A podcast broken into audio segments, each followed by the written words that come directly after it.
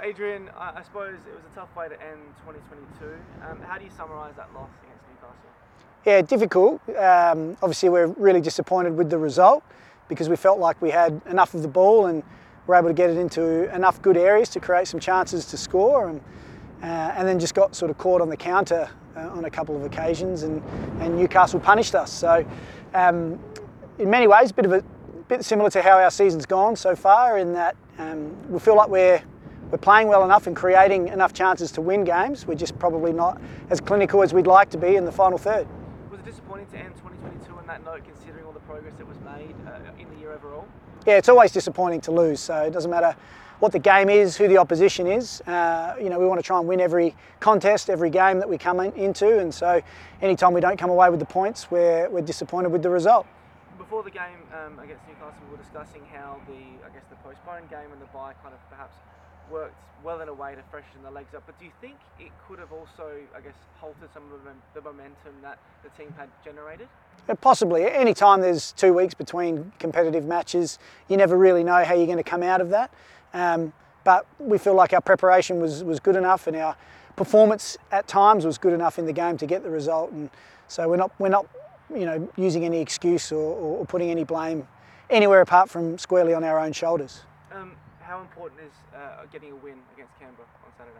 Yeah, it's very important. Um, every game, like I said, we go into and, and try and get the result. And uh, you know, Canberra's going to be a difficult side to, to come up against. They've been playing quite well, uh, despite a couple of their recent results. And so, uh, you know, we're really going to have to be positive and, and back ourselves in and be good to play a, a home game as well because we haven't had one for a while.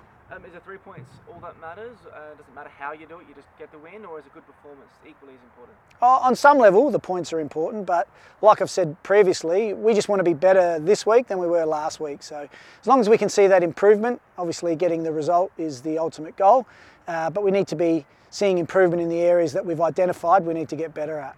Um, uh, there was a video session uh, before training today. Um, what have you looked at from Canberra um, that would, I guess, make them a difficult opposition? And you mentioned some of the uh, some of the results haven't really been indicative of, of their, um, I guess, performances overall. Where are their, their strengths and where can we exploit their weaknesses? Yeah, we, we think they're a side that's been playing quite well. They've got a lot of experience and a lot of, you know, exuberance and youth in the side as well. So they've got a really good mix and uh, we feel like they're creating a lot of chances as well. If you have a look at their games, they're getting into some really good areas to score, and probably just a bit like us, have just been a bit bit wasteful in front of goal. So um, we expect a, a, really tough game against Canberra, um, like all of our games in recent years have been against them. Um, as it stands at the moment, the game, um, I guess, against Canberra will be staying at a 3:30 kickoff despite 36 degree temperatures. Have you had any indication as to whether it might be postponed or delayed at all? No, I haven't had any indication of that, so we just expect the game to go ahead and they'll probably throw in a, a couple of drinks breaks or a drinks break here or there.